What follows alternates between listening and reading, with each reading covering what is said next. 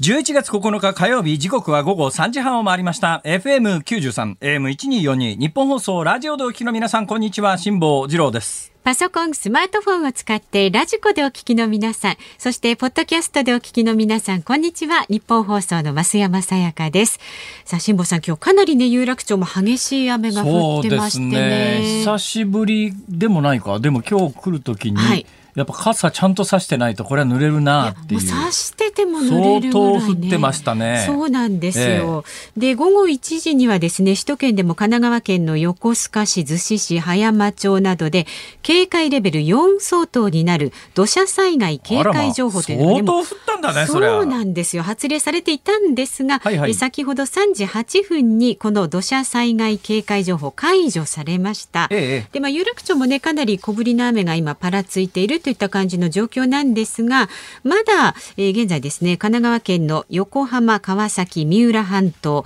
それから千葉県の君津と千葉中央には大雨警報は出ているんですね。まあですからちょっと雨ねあの雨怖いですからね。やっぱり土砂崩れ、あの私太平洋横断中ですか？熱海伊豆ですか、はい、なんか大規模な土砂崩れありました。よね。はい、それで思い出しました。昨日私この番組でちょうどオープニングの時間に申し上げたんですが半年間日本にいなかったんで、うん、デイリーのニュースに接していないと、はい、半年分の新聞を読んでも分かんないことあるよね、うん、ということで、えー、武井壮さんが日本フェンシング協会の会長になっていた聞いてねえよ、みたいなことを驚いたらみんなが、常識ですっていう。もはやね。それで言うとね、ね今日またあったんですよ。何ですか？今日ね、私知らなかったんだけど、ええ、多分多くの人は絶対知ってるに違いないと。だから私半年新聞読んで、引っかかんなかったんですね、この記事が。今日ね、で全然関係ないところの記事を、観光案内みたいなところを読んでて、うん、えー、そんなことあったんだと思ってびっくりしました、はい、さあここで問題です。私が半年間空白になっていて観光関連のネタで知らなくてびっくりしたことは何でしょう。日本国民全員がおそらく知っているだろうと思います。えー、あ今1名このテーブルにいるあの構成作家がですね構成作家 N 君が分かったって言ってますがじゃあ試しに言ってみてください。上野のパンダ。正解です。パンダに双子ができていたというのがご存知なかったんです。知らなかったです。今日なんかね、なんか読んでたら、はい、えっ、とパンダが、ええ、あの二つぬいぐるみが売れてるんだと、え、上のあたりで。でこれなんか品薄になってるかなってないかで、はい、なんで二つあのパンダのぬいぐるみ一つあったら十分じゃんと思うんだけど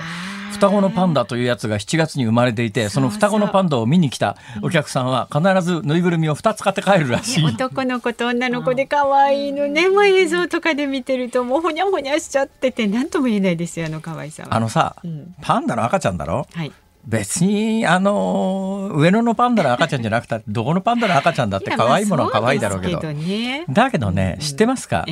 これを言うとね、はい、袋叩きに合うのを覚悟して言いますけどね、はい、皆さん想像してみてください。パンダから白黒模様がなくなったらどう見えるか。パンダって実は白黒模様を取るとそんなに可愛くないという説が。まあそうですね。いきなりすごいくまかしますよね。あれは白黒でなおかつ目の周りが黒いからまあむっちゃ可愛いけども、はいはい、あれが全部白とか、うん、全部黒だった場合、うん、特に全部黒だった場合に そうです、ね、他のクマと区別がつくのかと。確かに確かに。まあ動きは看板だから他のクマみたいに急に走ってきて襲ったりはどうなんだろうか？あパンダってでもどうなんですかね。本気出したら強そうですけどね。どうだろう。でもやっぱりヒグマとかツキノワグマまあももちろんヒグマとツキノワグマは全然違いますけれども、えー、それでもヒグマツキノワグマみたいな他のクマとの動き方の敏捷性みたいのを見ると、うん。圧倒的にパンダの方が緩やかじゃないか。まあそんな気しますよね。多分パンダの住んでるところには、はい、パンダの天敵がいないんだろうね。だからそんなに頑張ってで食ってるものも笹だからさ、なんか追いかけて食う必要もないわけで、確かにそう、ね、ずっとその辺に生えてるわけだから、はいはい。うん、だからそんなに頑張って生存競争をしなくてもいいんじゃないか。だからきっとね、おっとりした性格になっちゃったんだよ。うんうん、きっと。わかんないけど。ね、はい。えー、えー、ということでございまして、えー、上野の、皆さん知ってましたか？上野のパンダに双子の子供が生まれたらしいですよ。皆さんは知ってますよ。そうですか、はい、でもね関西人は分かんないですよ、はい、関西での受け止め方がどうだったのかというのは私は全然知りませんけれども、えー、関西では多分かなり冷淡だったんじゃないのかな、まあ、双子というのは珍しいかもしれませんけれどもね、うん、あの関西で、えー、和歌山にあるあの動物園のでっかいやつみたいなところでは、えーもうパンダなんか普通にゴロゴロいますからね。ねらしいですね。そんな珍しくねえじゃん別にパンダの赤ちゃんなんか毎年のように生まれてるわみたいな絶倫パパと呼ばれてるパパがいるんださ。そうなんですか。絶倫パパがいてですね、ええ、あの人間に換算すると、はい、相当年いってんだけどなっていう、またこと声今年も子供できちゃったの？みたいななんかね。えー和歌山のパンダすごいんですよ。そうですか。えー、まあそんなこんなでございまして、はいうん、もういいですもう それでもう十分です。はい。はい。じゃあ今日は株と為替お伝えいたします。今日の東京株式市場日経平均株価3日続落となりました。昨日と比べまして221円59銭安い2万9285円46銭で取引を終えました。アメリカの株価指数先物が難聴に推移したほか1ドル112円112円後半まで急速に円高が進んだことなどから輸出関連株を中心に売りが膨らみました。ああ今日ね、はい、重要なニュースあ、まあ、重要なニュースこの後でお伝えするからオープニングでやるような話じゃないから今日新聞読んでてですね、えー、へえそうなんだと思ったことがありまして、うん聞きたいですか？聞きたい。どうしてもここの時間に聞きたい。その後聞いた後後悔したっていうのやめてくださいね。知ってますか増山さん？今日の日本経済新聞によるとですね、はい、2021年産の国産のかんぴょうの卸値が上昇したそうです。かんぴょうですか？なんでですか？え？かんぴょうなんでですか？あの、かんぴょうの新物というのは、主に11月から出回るんだそうです。で、かんぴょうの新物が11月から出回るんだけど、はい、このタイミングに合わせて、新型コロナ禍がなんか緩んだっていうか、消費行動が回復してきたんで、で、かんぴょうっていうと、大体何に使うかというと、海苔巻き。うん、美味しいですね。そうですね。で、今、海苔巻きの小売店での販売数が、やっぱかなり伸びてきてるんじゃないのって話で、その、海苔巻きに使うかんぴょうが、今、売れ始めていて、えー、前の年の同じ時期に比べて、かんぴょうの値段が4%も高くなってるという。結構高くなってますね。俺の期待したリアクションと違うんだな 何が欲しかったんですか？いやまあ知ってますか？かんぴょうの主な日本の産地はどこか？どこ？かんぴょう。これがえ？今今あのこのテーブルについてる4人の、ね、2人構成作家で2人我々喋ってるわけでありますが、え構成作家そういえばたくさんいるねこの番組。女性の構成作家さんが、はい、えー、茨城茨城とボソボソ言ってますが、はい、栃木です。今栃木県民怒ってると思います栃木と茨城と混同するな、えー、栃木県が日本全体のかんぴょうの9割を作ってます、えー、ほぼだから日本のかんぴょうは大半が、えー、栃木県で作られております、はい。えーいや違うんだな。私が求めるリアクションと違うんだな。他にも今日ね夕刊見ていてですね、ええ、衝撃の重大ニュースを見つけてしまったんですが聞きたいですか？一応聞きたいです。聞きたいですか、え、これすごいですよ。びっくりしましたよ。あのねはいはいはい。えー、っと栃木県です。今度あまた栃木。はいはい。今日はあの栃木県のニュース中心にお届けしております。栃木県増量中です栃木の皆さん喜んでください。栃木県知事誰？誰？でもアトムさん栃木ご出身ですよね。アトムさん栃木出身ですか。えこの間なんかで起こった人栃木じゃなかった？なんかあの都道県人気度ランキングでさ最下位になったって言って激怒して訴えてやるって言ったの、はい、群馬じゃないですか？群馬ですか？群馬と栃木を一緒にするな。北関東三県を混同しすぎだはい、まあそんなこんなでございます。はい、えそれで？ええいやあのね栃木県でですね、えー、真岡市っていう市があるんですよ。と真岡市って書いて真岡市って読むんですが、はい、栃木県の真岡市で市の歴史資料保存館の敷地に立っていた二宮金次郎の銅像がなくなりました。えどうも盗まれたらしいです。盗んでどうするんですかね。え？盗んでどうするか、はい、さあわかりませんね。ちなみにこの真岡市栃木県の真岡市というのは、江戸時代に二宮二宮金次郎が農村振興に尽くした土地だということでゆかりの場所に立っている二宮金次郎像。我々子供の頃は二宮金次郎像はまだありましたね敷地内に。ありました、あれねあの確かね戦前もたくさんあったんですが、はい戦前たくさんあったやつはどうも金属製品は第二次大戦中に教室でなくなって、その後戦後にですねコンクリート作りの二宮金次郎っていうのが結構たくさんできたらしいですが。私が通ってた小学校にあった二宮金次郎は金属だったような気がするけどな。で、今回盗まれたのは金属だそうです。だからもしかすると潰して金属として売っ飛ばしちゃうとかね。わ、ね、かりません。もしかすると、えー、別の話で二宮金次郎さんの銅像自体がもう日本では絶滅危惧危惧種ですから。だって二宮金次郎って知ってますか？ね、江戸時代に農村振興に尽くした偉い人ですけれども、はい、えー、子供の時はよく勉強しましたと。うん、で、大体二宮金次郎の銅像っていうのは、うん、背中に滝行を背負って、本を読んでるわけですよ。読んでますね、こうやってね。これがね、なんで戦後急速になくなったかというと、はい、いろんな理由があるんですが、一つの理由は、あの、毎年何万人も交通事故で死ぬようになって、交通戦争と言われた時代に、はい。子供が本読みながら街歩いたら危ないだろうみたいな話になってえ？そこですか？って話なんですが。それで一説によると急速になくなったという説もあります。まあ、あの、説、あくまでも説ですから、もちろんそれだけの理由じゃなくて、えー、戦前たくさん普及したものに対する、まあ、あの思想的反発みたいなところも当然あったのではないかと思いますが、まあ、いろんな理由で二宮金次郎像というのが昔どの小学校でも必ずあったんですけども、今もうほとんど見たことも聞いたこともないよね。そうですね。今なら何かい？背中に何か背負ランドセル背負ってスマホ見ながら歩くかな。それいけないパターンですもんね、やっぱり、ね、そうですね。歩きスマホはやめましょうって言ってる時代に、歩きながら本読んでいいのかって話に絶対突っ込まれるよねこれ。ということで二宮金次郎の金属製の銅像自体がもう日本全国で絶滅危惧になってますから、だから非常に貴重なものなんで、えー、いうことで、えー、誰かが盗んでいた可能性もありますが。あの窃盗ですから返してくださいね。そうですね。傷つけずに返してください。はい、お願いしますよ。返してください。はい、さあでえっ、ー、とまだ為替相場お伝えしてないですよね。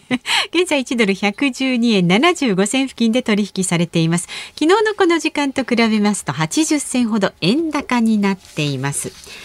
ズームそこまで言うか、この後は昨日夕方から今日この時間までのニュースを振り返るズームフラッシュ。で、4時台にズームするのは、政府の分科会がコロナ対策の新たな指標を発表。第6波の可能性と今後の課題はというテーマで、今日は秋葉原駅クリニック院長の大和田潔さんにお話を伺います。5時台は中国で40年ぶりの歴史決議が審議入りというニュースにズームします。番組ではラジオの前のあなたからのご意見お待ちしております。メールは z o o m zoom アットマーク一二四二ドットコム。番組を聞いての感想はツイッターでもつぶやいてください。ハッシュタグ漢字で辛坊治郎、カタカナでズーム、ハッシュタグ辛坊治郎ズームでつぶやいてください。で、ラジオお聞きのあなたが聞きたいリクエストソング今日も募集します。えー、5時25分頃にね、お送りするズームオンミュージックリクエスト。あなたが聞きたい曲と、まあその理由を。あくまでもリスナーさんが聞きたい曲を、えー、かけるというそういうコーナーでございます。はい、そういえばね、今朝新聞読んでて、うん、えー、まあニュース自体は昨日のニュースなんですが、新聞になったのは今朝の朝刊、だいぶタイムラグがありますけれども、朝刊にあの秘密のアッコちゃんの声優さんが亡くなられたという。あの秘密のアッコちゃんの声優されてた方は、うん、他にもね代表作でいっぱいいろんなものに出てらっしゃいますよね。はいえー、秘密のアッコちゃんのテーマ曲か。それ限定でつぶやいてますか？あのあなたがお聞きになりたいリクエストソングなのでね何でも結構なので。今日はね え？えー、二宮金次郎の話をしましたよね、はいはい、えー、それでふっと思いついたんです、はい、エド・シーラン。どうして？江戸時代の人だから。何言ってるんですか？妙なダジャレ言わないでください。ズームアットマーク一二四二ドットコムまでね。あなたが聞きたいリクエストソングをお待ちしております。この後はズームフラッシュです。ニッポン放送ズームそこまで言うか。この時間では辛坊さんが独自の視点でニュースを解説しますここからは昨日夕方から今日にかけてのニュースを振り返るズームフラッシュです。エドシーラン。何ですか？政府は昨日新しい資本主義実現会議を開き岸田総理大臣が提唱する成長と分配の好循環の具体化に向けた緊急提言をまとめました賃金を上げた企業に対する税制支援を強化するなど所得拡大へ税制や予算措置を柱に政策を総動員します。自民党の茂木幹事長は今日の会談で10万円相当の給付をめぐり年収960万円の所得制限導入を提案しました。公明党の石井幹事長は持ち帰り検討に入ります。12月から始まる新型コロナウイルスワクチンの3回目の追加接種に関して政府は企業内で行う職場接種を認める方針を固めたことが分かりました。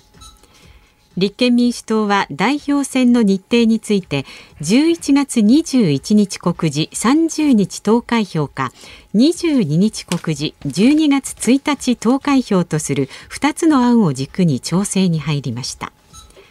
JR 東海は昨日リニア中央新幹線の長野県内のトンネル工事で土砂が崩れる事故が発生し作業員1人が右足に怪我をしたと発表しました。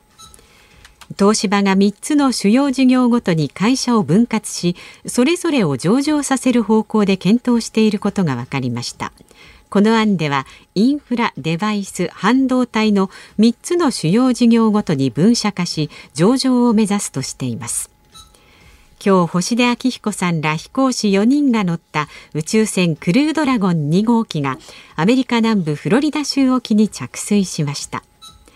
小田急電鉄は来年の春から子どもの運賃を値下げし IC カードで支払った場合一律で1回50円にすると発表しました。対象は6歳以上12歳未満です。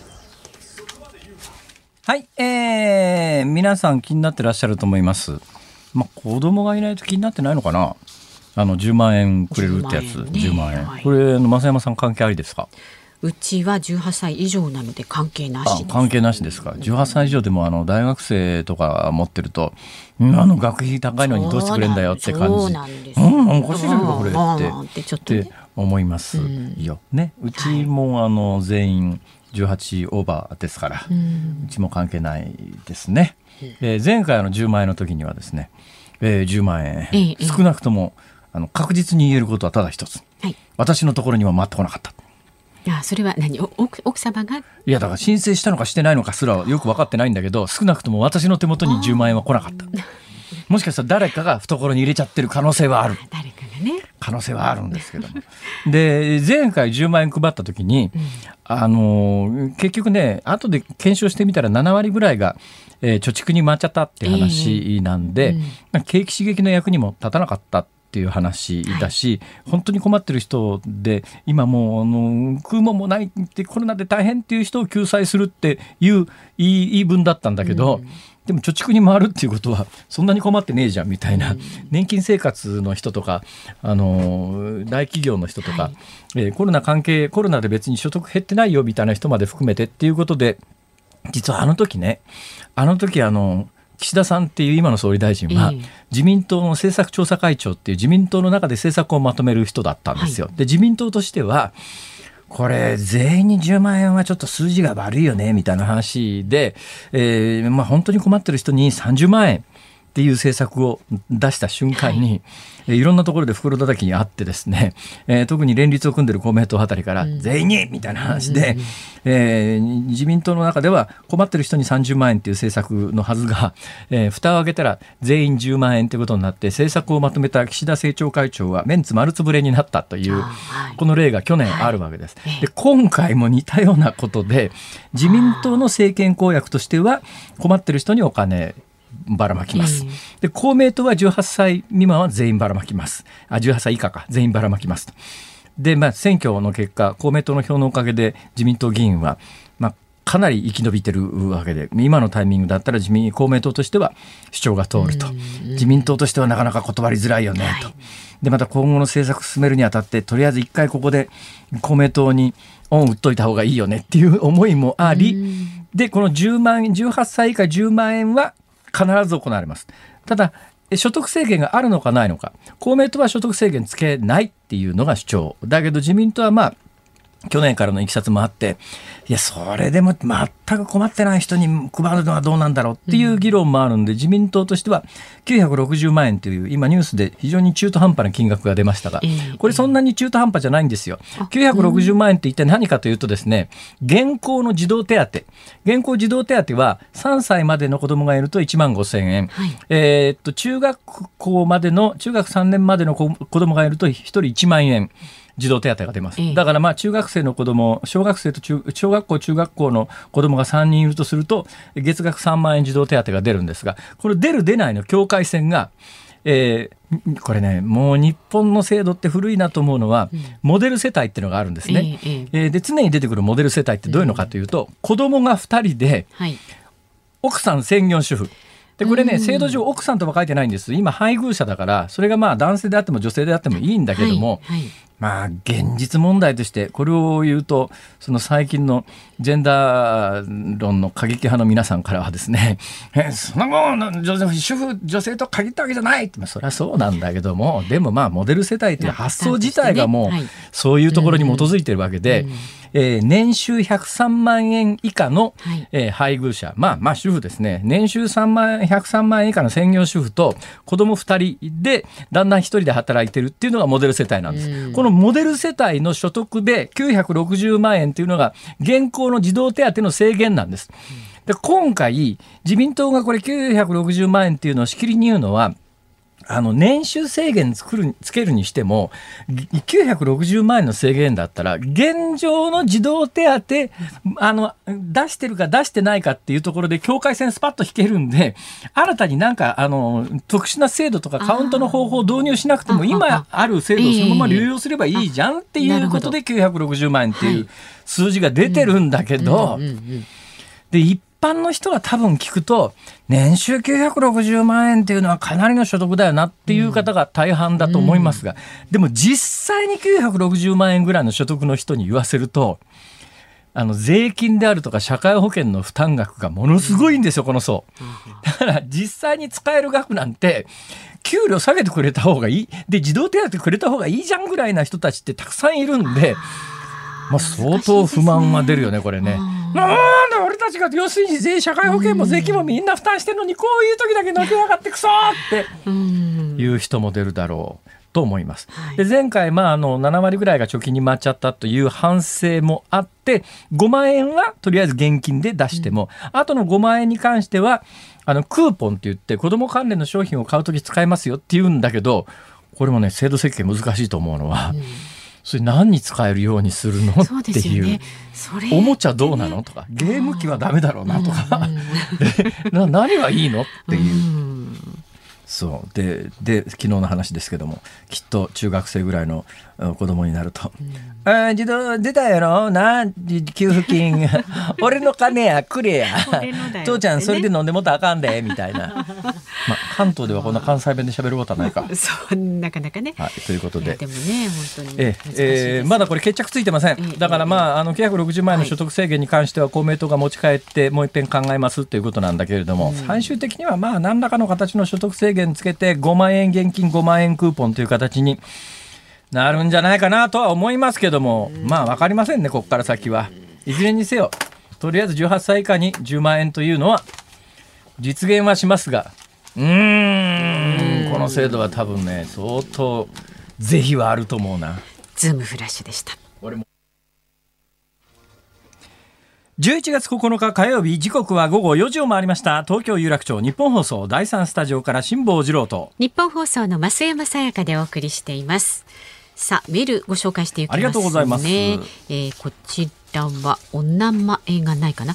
辛坊さん、はいはい、茨城県大洗町の磯崎神社に置いている二宮金次郎の 像は座って本を読んでいますよ。ご存知でしたか、えー、それは珍しいですね。本当だ、見てください。珍しい。写真が。本当だ、今写真が送られてきましたけれども。えー、その銅像についての解説がありますんで、うん、解説を読んでですねなぜ座っているかが分かったら、新しいね見かけが。ですよねなんかね石かな？石かコンクリートか石っぽいですかね。で割と最近のもんですね、はい。えー、二宮尊徳像についてということで確かにここの二宮金次郎像は、えー、座って背中に巻き場所っております。の本は読んでおります。なんかあのー、ちょっとラジオだとね全体像をお届けするのが難しいですが、昔馴染みのある学校の前で立って歩いていた像よりは、うん、えー、頭がでかいです。そうですか。かなり頭がでかいです。ちょっとふっくらしてるようなイメージはありますね。はい、そうですね。ねえー、誰かに似てるなと思ったら、はい、えー、今般あの外務大臣に、えー、なることが決まりました。林芳正さんにすごくよく似てます。でもそう言われてみるとそう見えちゃうじゃないですか。気になる方どこですか？これどこの、ね、茨城県大洗町の磯崎神社に置いて。大洗だわ。金次郎さん。はい気になる方はチェックしてみてください、はい、それからこちら稲城市の六十三歳のかっちゃんさんです。はいはい。辛坊さんかんぴょうは何でできているかご存知ですか？何が？かんぴょう？うん。かんぴょうはかんぴょうじゃないの？かんぴょう芋みたいなやつ削るんじゃないのよくあの削ってるね絵はありますけど、かんぴょうは夕顔という冬瓜をもっと大きくしたものでできていて、それを機械使って回転させて実を削り乾燥させたものがかんぴょうになります。夕顔の実なんだよね確かね。なんかそんなんじゃなかったっけ？でこの夕顔かぼちゃのでかいみたいなやつ。あそうそう。えー、でねスイカとかぼちゃの接ぎ木の台木によく使われるんですって。根っこが丈夫なんだ。そうなんですかね、うん、そうでしょう。台木に使われるぐらいだから、ねうんうん、えー、そうですか。いやそれは知りませんでしたね。かんぴょうっすか。かんぴょう割と好きだな。あ甘辛くね甘じょっぱくね。でも最近あんまりかんぴょう巻き見ないですね。なんか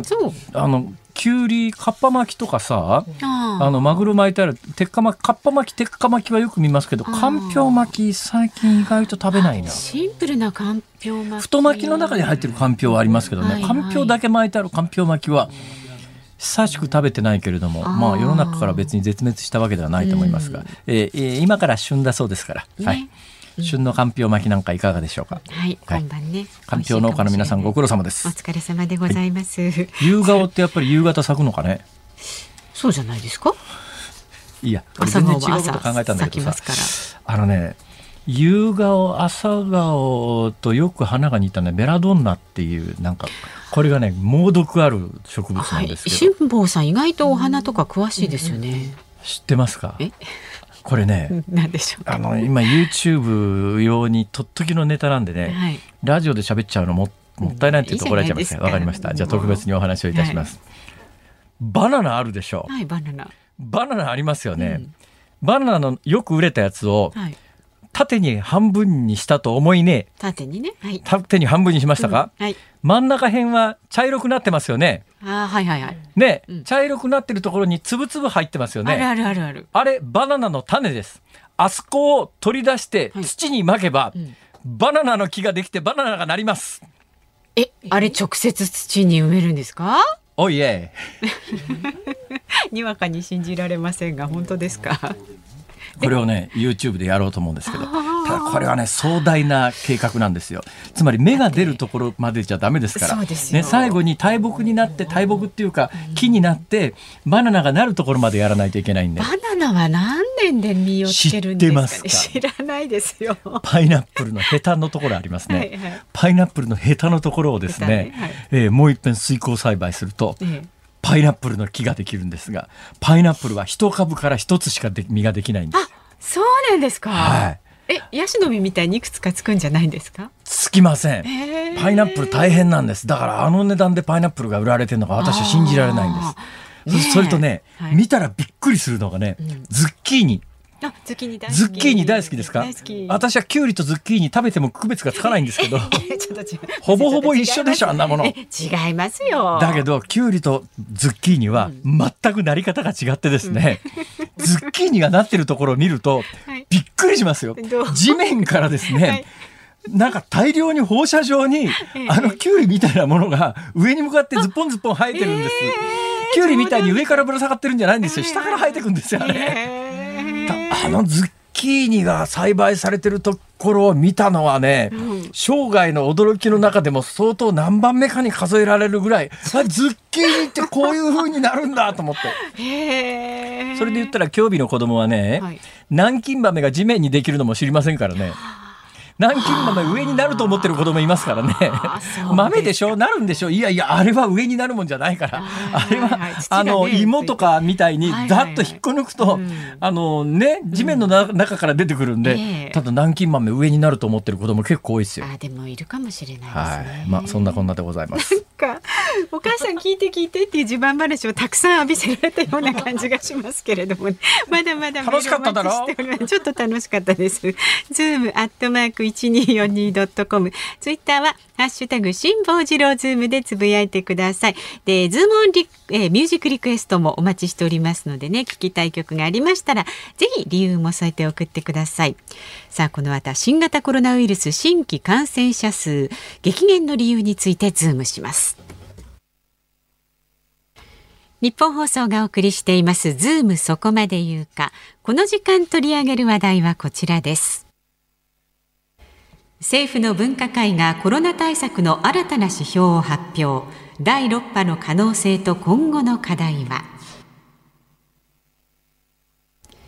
政府は新型コロナウイルス感染症対策分科会を開き緊急事態宣言発令などの目安である新型コロナ感染状況の指標について新規感染者数を重視したこれまでのステージ分類を改め新たに医療提供体制に着目したレベル分類で示すことで合意しました。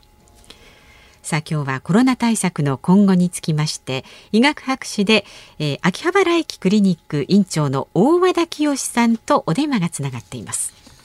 大和田先生よろしくお願いします。あよろしくお願いします。えー、お初私はお初ですが、えっと一度あの辛坊さんが海に出ている間にね、お電話でお世話になりました。はい。そうですかそうですか。どうぞよろしくお願いします。よろしくお願いします。えー、今日は電話でのご出演ということで手元にあの、はい、プロフィールと写真があるんですが、なかなかあのすっきりした先生ですね。むちゃむちゃすっきりしてる。でまた上半身しかないんですけどなんかすごいしっかりした上半身でなんかあのラグビーのあそうです第2列ぐらいな感じの。え泳ぐのが好きなんで。ああこの小さな写真でもなんか全身筋肉質って感じが伝わってきますよこれいやどうでしょう。霜降りかもしれないです。何ですかそれは。えー、まあそんなこと言ってる場合じゃありません。今日はあまあコロナについて伺うんですが。先生はいあのよくわかんないことだらけなんですけども、そうですよね。あの私あの太平洋横断から帰ってきた8月の下旬って、はい、日本感染者がすごく増えてて大変なことになってたらしいんですが、そんなことを海の上ではちっとも知らなかったんですが、ああ、仙人のようになられてた時ですね。ありがとうございます。それで。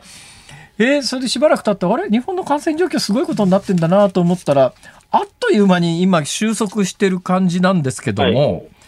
これはどうなんですか、先生方から見て、驚きなんですか？いや、えー、っとですね、僕にとっては、まあ、普通っていうか、あの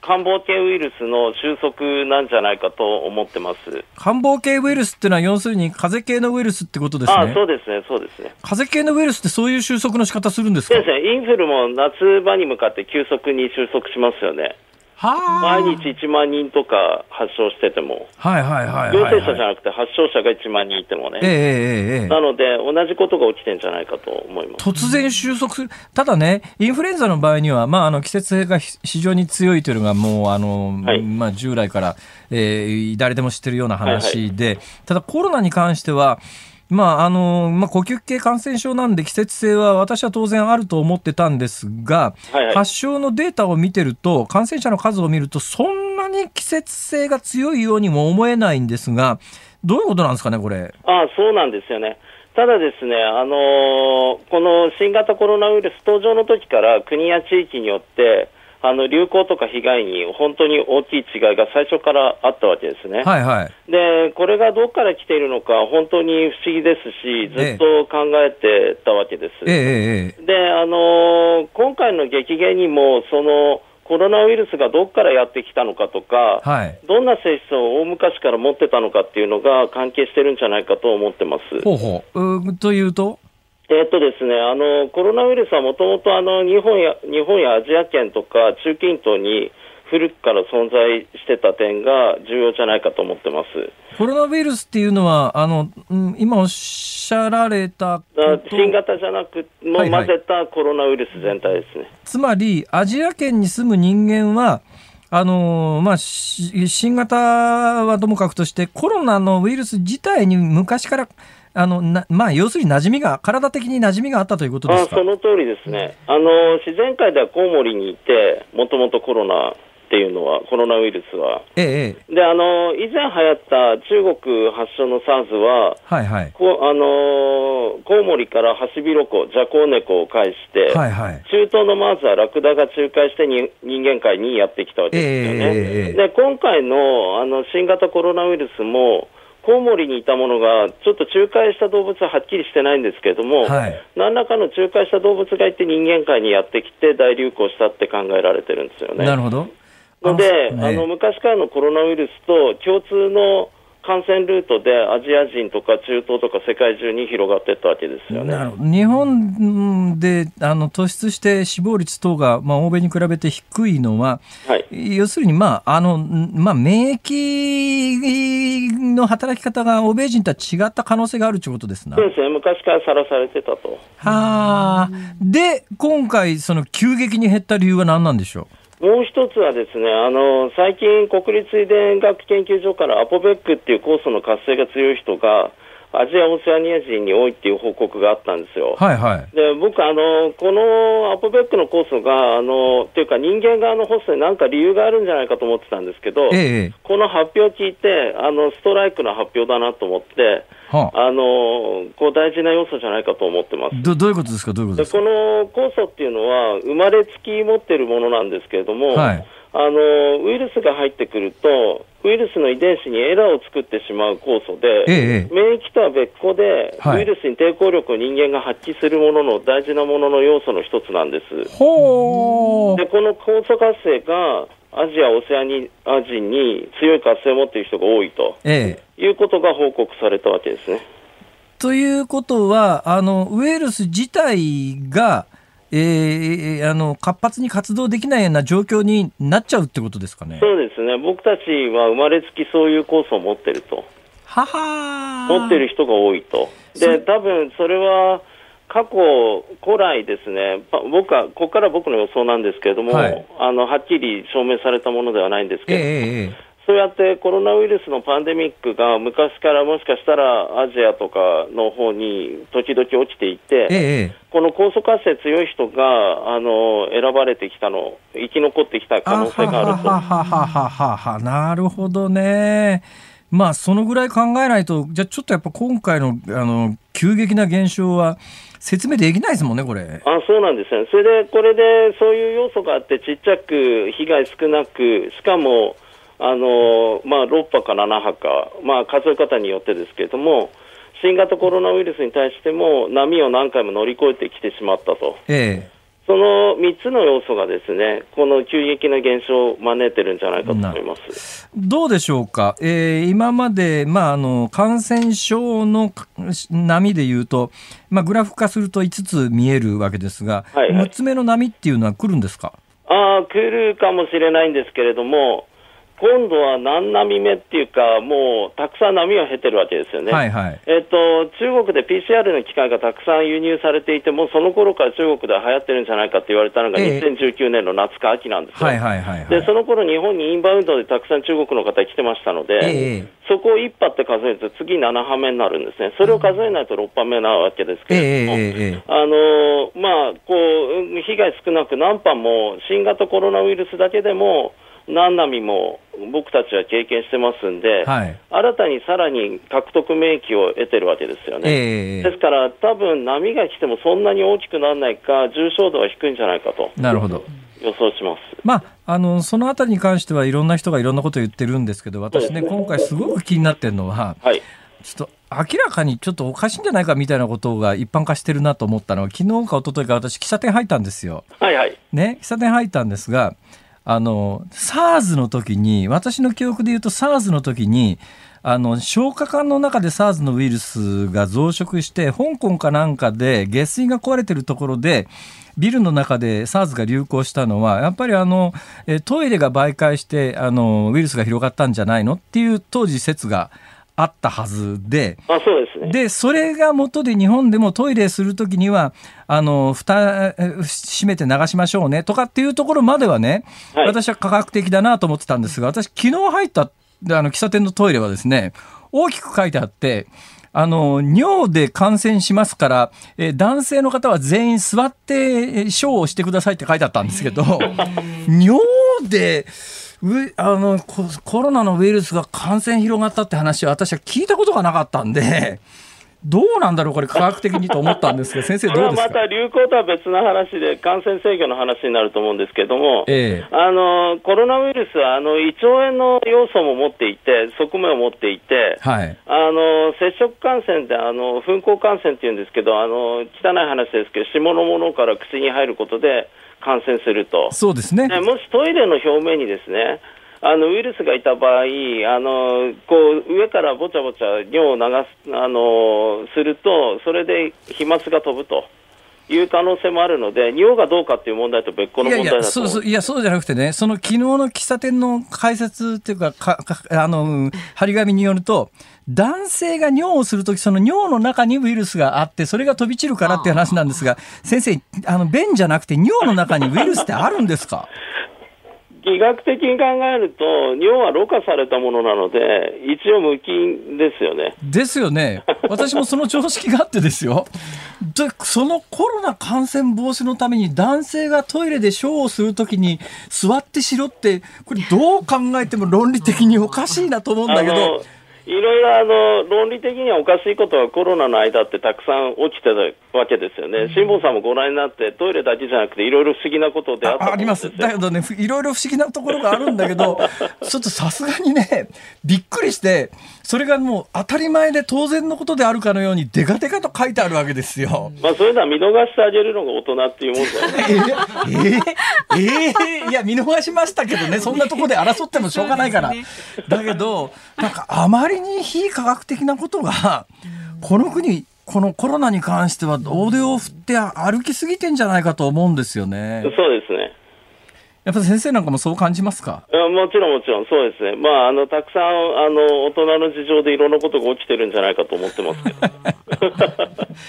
この2年間の政府の対策ってどう見えてます？僕はあの結構いろいろ考えながら悩みながらもよろよろ正しい道進んだんじゃないかと思ってます。なるほど。あの一つはロックダウンやらなかったですよね、ちゃんと。はいはいはい、はい、それからあの言いつけを無視してオープンしたお店にも警察が踏み込むこともなかったですよね。えーえー、ですから、そういうゆるゆるのところが実は良かったんじゃないかと僕は思ってます。それね、だけど、それああくまでもなんか結果論のような気がしてですね、日本は欧米並みの厳しいロックダウンを敷くための法的根拠がないので、えー、やりたくてもできなかったっていうところがあって、もし欧米並みのロックダウンできるだけの法律制度が整っていたら、なんかもっと日本流のさらに厳しいロックダウンみたいなものが導入されたんじゃないかなっていう気もするんですけどね。うん、整えようと思ったら多分できたんでしょうけど、整えなかったのが、こうなん、なんとなくいいとこなんじゃないかと。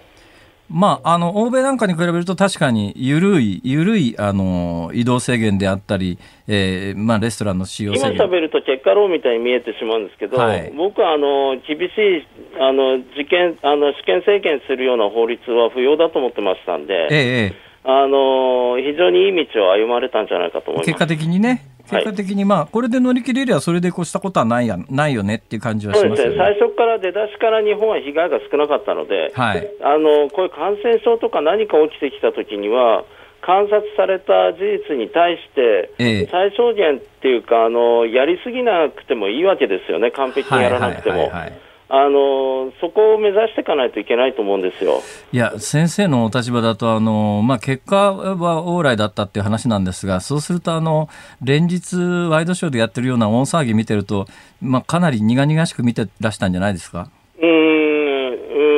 んだから多めに見なきゃいけないって言ったらそういうところです。大人になろうよって話ですか なるほどね。えー、さて、今後、じゃあ、まあ、あの、第6波、第7波の話はさっき伺いましたけれども、我々はどうしていくべきですかね？あ一つはですね、陽性者数はもう多分あの重症者とリンク切れしてますんで、当てにならないので、はい、やっぱり警戒すべきはあの重症者が出てくるかどうかですよね、今後あの、コロナウイルスあんまり変異しないんですけど、それでもゆっくり変異型が出てきたり、外国から持ち込まれるかもしれないので、えーえー、あの重症者が増えるかどうかウォッチするということ、であのそのコロナといまだにですね普通の診療の動線が分離されていなくて、どう分離したらいいかもちゃんとやってないので。はい。それをちゃんとやるっていうことと、えもしあの重症者が出ない場合は、コロナもあの2類の厳しい分類必要ないので、コロナ専用の分類を作っていただきたいということと、ははあと日本ってあの創薬とかワクチンの先進国でも新しい日本型の新しいタイプの出てきてますんで、ええ、認可早くして輸出できるようにしていただけるといいかなと思います、なるほど、まあ、そのあたり、どうなんですか、先生、提言して、日本政府って動くんですかね？いや、辛坊さんが提言するやつ。いやいやいやいやいや。いや、私にそんな力はございません、もうとにかくね、私、あの喫茶店に文句言おうかどうか悩むぐらいですから。尿で映らねえだろ。なんでそのために男性が立ってできねえんだよ。っていう。おかしいだろこれって思うんだけど。でも言わずに帰ってきましたから。は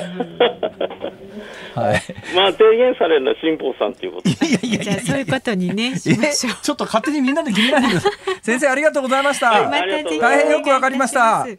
がとうございます。ありがとうございました。秋葉原駅クリニック院長の大和田清さんでした日本放送では今月21日日曜日までリスナーアンケート。この番組何で聞いていますか？を実施しています。あなたが聞いているのは FM93 でしょうか？AM1242 でしょうか？それともラジコですか？いつも辛坊治郎ズームそこまで言うかを何で聞いているのか教えてください。ご協力いただいた方の中から抽選で合わせて100人の方にオリジナルクオカードをプレゼントします。詳しいことはニッポン放送のホームページ 1242.com またはオールナイトニッポンのホームページオールナイトニッポン .com から特設ページへアクセスしてください。あなたのラジオライフぜひ教えてください。お待ちしております。11月9日火曜日時刻は午後5時を回りました。辛坊治郎です。ニッポン放送の増山さやかです。辛坊治郎ズームそこまで言うか。この時間ラジオお聞きのあなたからのリクエスト曲お送りするズームオンミュージックリクエストありがとうございます。はいお答えしていきましょう、はい、横浜市の M えー、かっこかりさんはいはい秘密のあこちゃんの声優の人は太田よし子さんね、えー、ヤッターマン1号の声もやっていたらしいです。そこでヤッターマンの、うん、えーはい、ヤッターマンはヤッターマンです。ヤッターマンのエンディング天才ドロンボをリクエストします。これ名曲ですよと。それからですね神奈川県横浜市のまんまる7号さん35歳、はいこちゃんの声優さん太田よし子さんからリボンの騎士のサファイア、ええ、リボンの騎士から手塚治虫、え、手塚治虫から鉄腕アトムを連想しましたのでアニメ鉄腕アトムのオープニングテーマ鉄腕アトムをリクエストします。うん、そういえばこの間なんか昭和30年代40年代アニメアニソン特集やりましたよね、はい、それに近くなってきました、はい、特集つったって一曲しかやってませんけど。そうですけど、はい、それからやっぱりこちらの方も太田よし子さんを忍んでアニメで初めてカラーになったジャングル大帝レオの主題歌をお願いします。広田美恵子さん。の声やってらしたんだよね。あ太田よし子さんね。はい、で広田美恵子さんが歌ってるらしいです。広田美恵子さん。ジャングル大帝の主題歌。知らなかったはい、品川区の春よ恋さん、えー、ありがとうございます。勉強になりました。はい。から千葉県四街道市の千葉の宝塚さん、はい、秘密のあっこちゃんは見ていなかったので今日のリクエストはあっこちゃんつながりで和田アキ子さんの夜な夜なダンスお願いします。それあっこちゃんあっこさんあっこちゃんあっこさんはい万歳ええー、でねリクエスト来てますよ。遠くないかそれ。いやいやあっこちゃんあっこさん。エドシーランゼロ。ああります。品川区の秋風ピーポーポンポンポンさん。エドシーランのシェイプオブユーリクエストしますお願いしますああこちらの方もだ、えー、マヨマヨさん埼玉県エドシーランのパーフェクトお願いしますあのねシェイプオブユーはねあのー、私が担当してる半年の間に一回かけてるはずです、はい、あだからね、えー、エド・シーランパそうですか。やっぱり今日なんかエド・シーラン聞きたいって方がそんなにいるとは思わなかったな。そんなにでもないですけど、ね、ですけどね。じゃあエド・シーランのパーフェクト。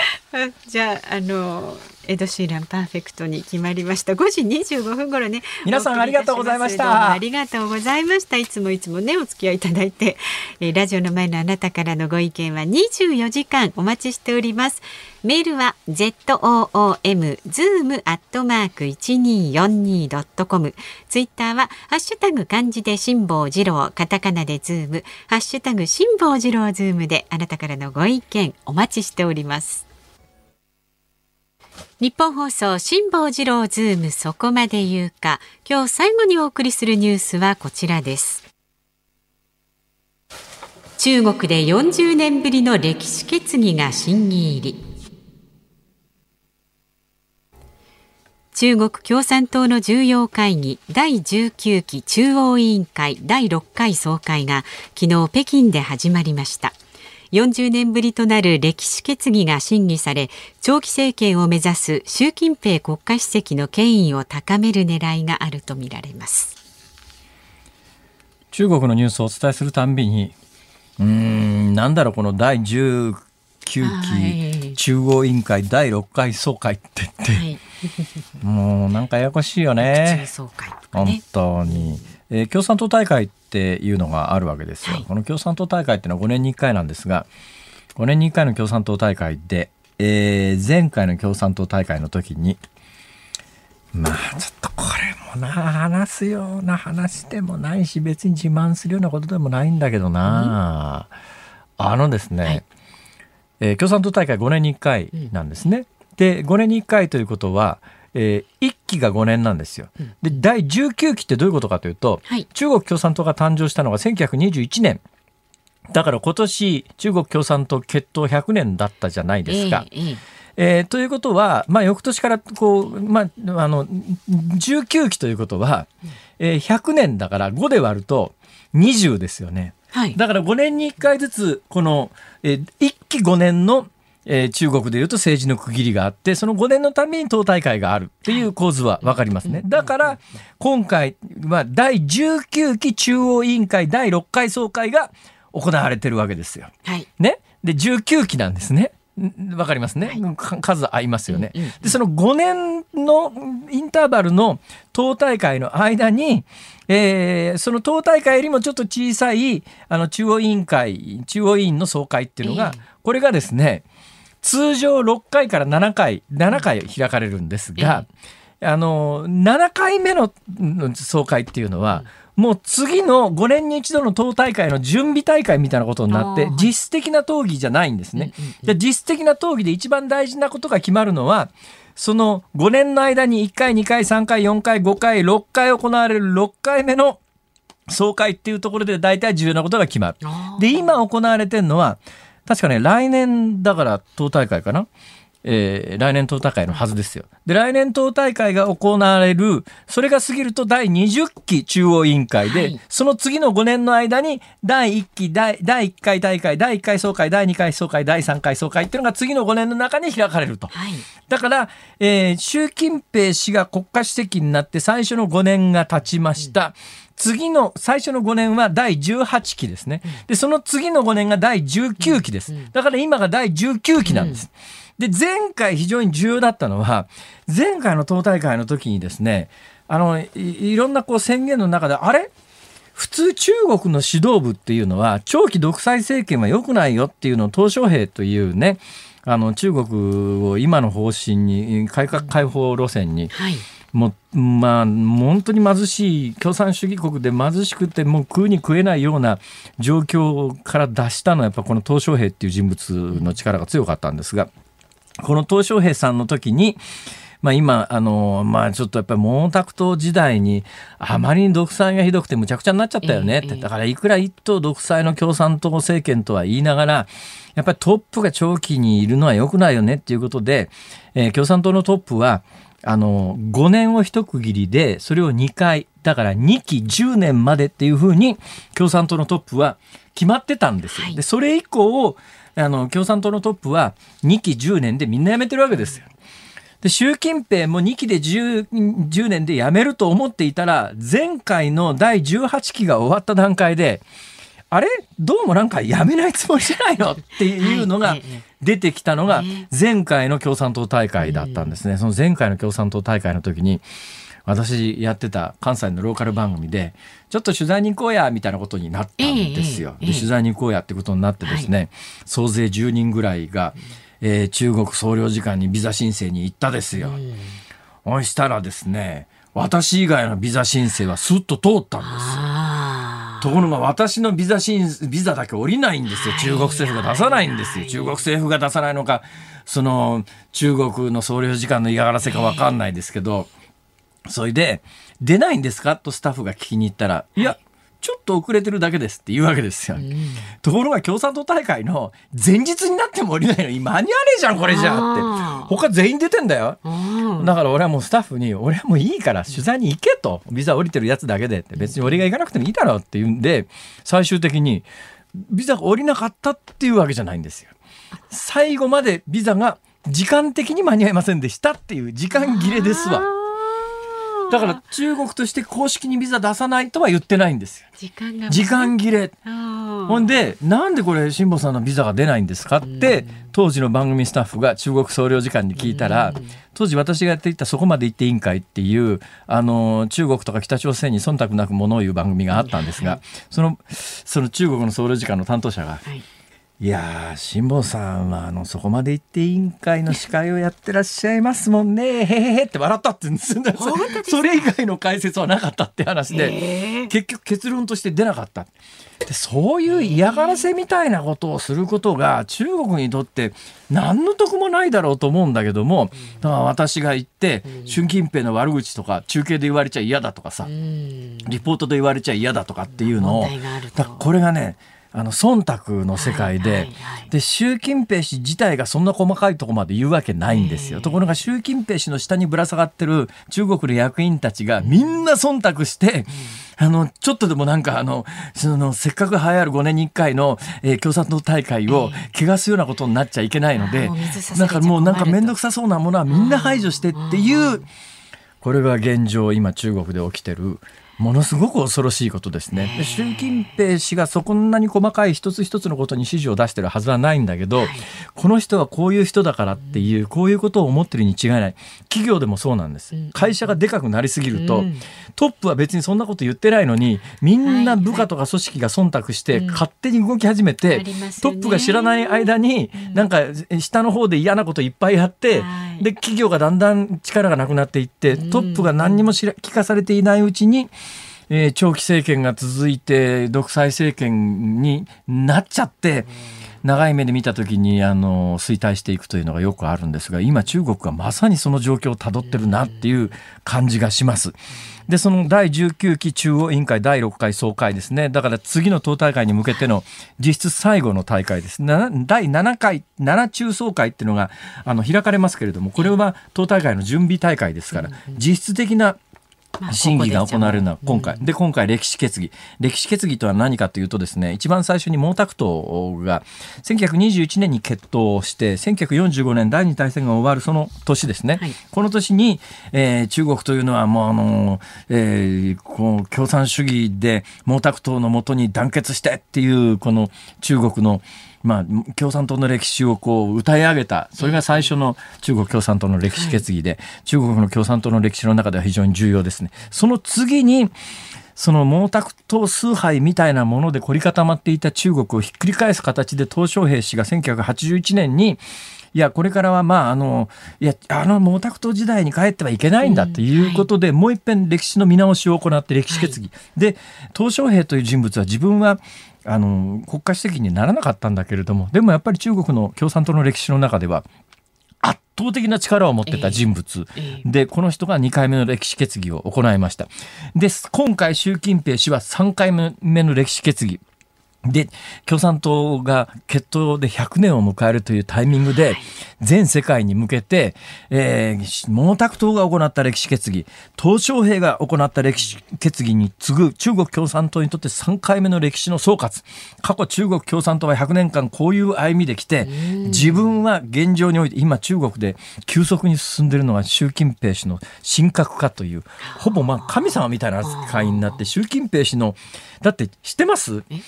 熊野プーさんとか中国で放送できないんだよ。どうしてですか？似てるから。えー、熊野プーさんを、出すだけで、それは習近平氏をに対する名誉毀損だみたいな扱いになっちゃって、だからそこまで、